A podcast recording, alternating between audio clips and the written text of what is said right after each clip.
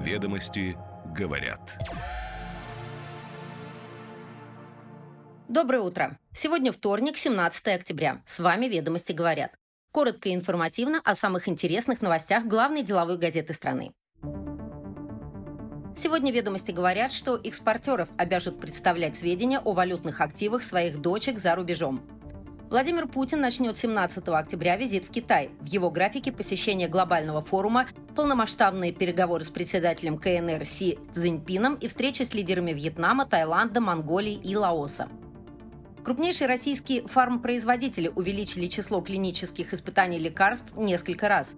Это должно помочь решить проблему с импортозамещением, считают эксперты. Президент Грузии может быть подвергнут импичменту после решения Конституционного суда. Должникам могут дать возможность просить о возобновлении исполнительного производства. Теперь подробности. Ведомости говорят. Экспортеров обяжут предоставлять сведения о валютных активах своих дочек за рубежом. Об этом говорится в проекте изменений к закону о валютном контроле. Документ есть у ведомостей. Предполагается, что норма начнет действовать не сразу, а с 1 января следующего года. Резидентам потребуется время для адаптации к новым требованиям. Законопроект внесен в Кабмин, следует из материалов. В его пресс-службе ведомостям подтвердили, что документ был одобрен на правкомиссии по законопроектной деятельности, которая прошла 16 октября.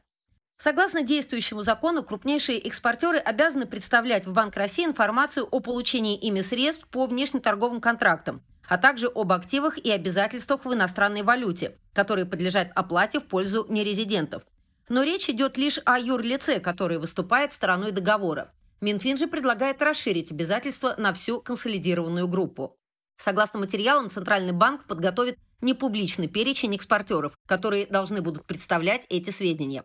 Предлагаемые изменения направлены на более эффективный мониторинг и оценку равномерности притока и оттока иностранной валюты, а также своевременное выявление потенциальных дисбалансов, угрожающих стабильности финансового рынка на фоне геополитических рисков.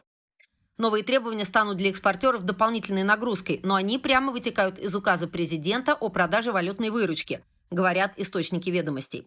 С 16 октября власти ввели для крупнейших экспортеров, это 43 группы компаний, требования об обязательной репатриации и продаже валютной выручки. Норматив зачисления на счет составляет не менее 80%. От этой суммы 90% валютной выручки должно быть продано на рынке в течение двух недель. При этом реализовывать компании должны не менее 50% от каждого экспортного контракта в течение 30 дней. Спустя 5 дней после объявления о новом требовании курс укрепился примерно на 3 рубля. По итогам торгов 16 октября доллар стоил на Мосбирже 97,3 рубля.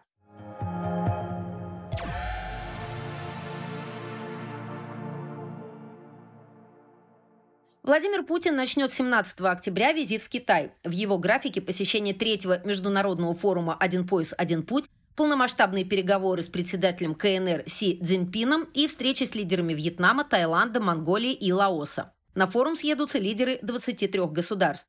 17 октября Путин начнет с переговоров с двумя лидерами, которые недавно получили свои должности – президентом Вьетнама и премьер-министром Таиланда.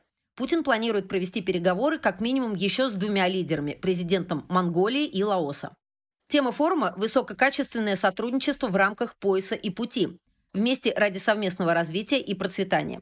Путин выступит на нем в качестве главного гостя, сразу же после приветственной речи Си. Следующим пунктом программы глав двух государств станут полномасштабные переговоры в расширенном и узком составе в формате рабочего завтрака. При этом не исключено, что Путин и Си захотят провести часть беседы в режиме тет-а-тет. -тет. В ходе переговоров внимание будет уделено и острым международным и региональным проблемам, по ключевым из которых у Пекина и Москвы близкие или совпадающие позиции.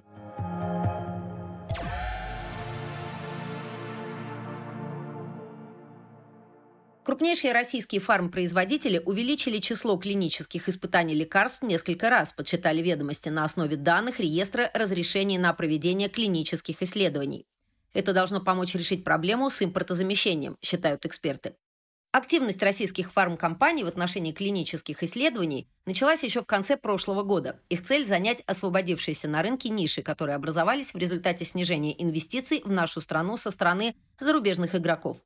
Российские компании, в частности, разрабатывают и регистрируют отечественные аналоги патентованных иностранных медикаментов, чтобы в случае возникновения дефицита иметь возможность оперативно обеспечить пациентов всем необходимым. Особенно это важно для препаратов из перечня жизненно необходимых и важнейших.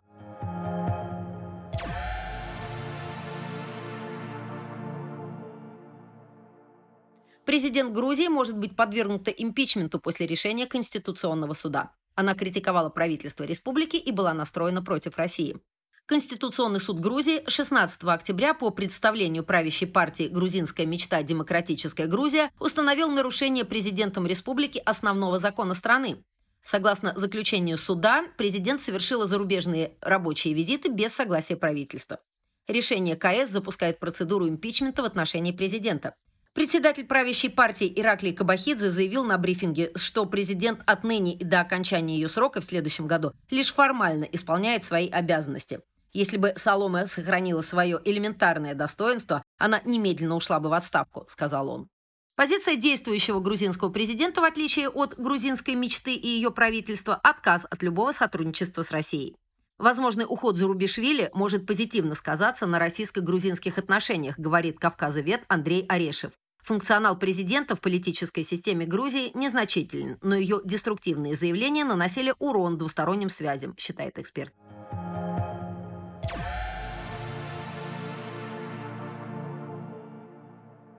Должникам могут дать возможность просить о возобновлении исполнительного производства. Правительственная комиссия одобрила законопроект об установлении трехлетнего срока для возобновления приостановленного исполнительного производства. Документ есть в распоряжении ведомостей. Поправки в законодательство наделяют самого должника правом подачи заявления о возобновлении приостановленного исполнительного производства и лишают взыскателя предпосылок для злоупотреблений. Последние возникали из-за отсутствия в действующем законодательстве установленного срока, в течение которого исполнительное производство подлежит возобновлению. Предельным сроком для возобновления приостановленного исполнительного производства Минюст предлагает установить три года. Экспертные «за» и «против» по этому поводу читайте в сегодняшнем номере. Ведомости говорят.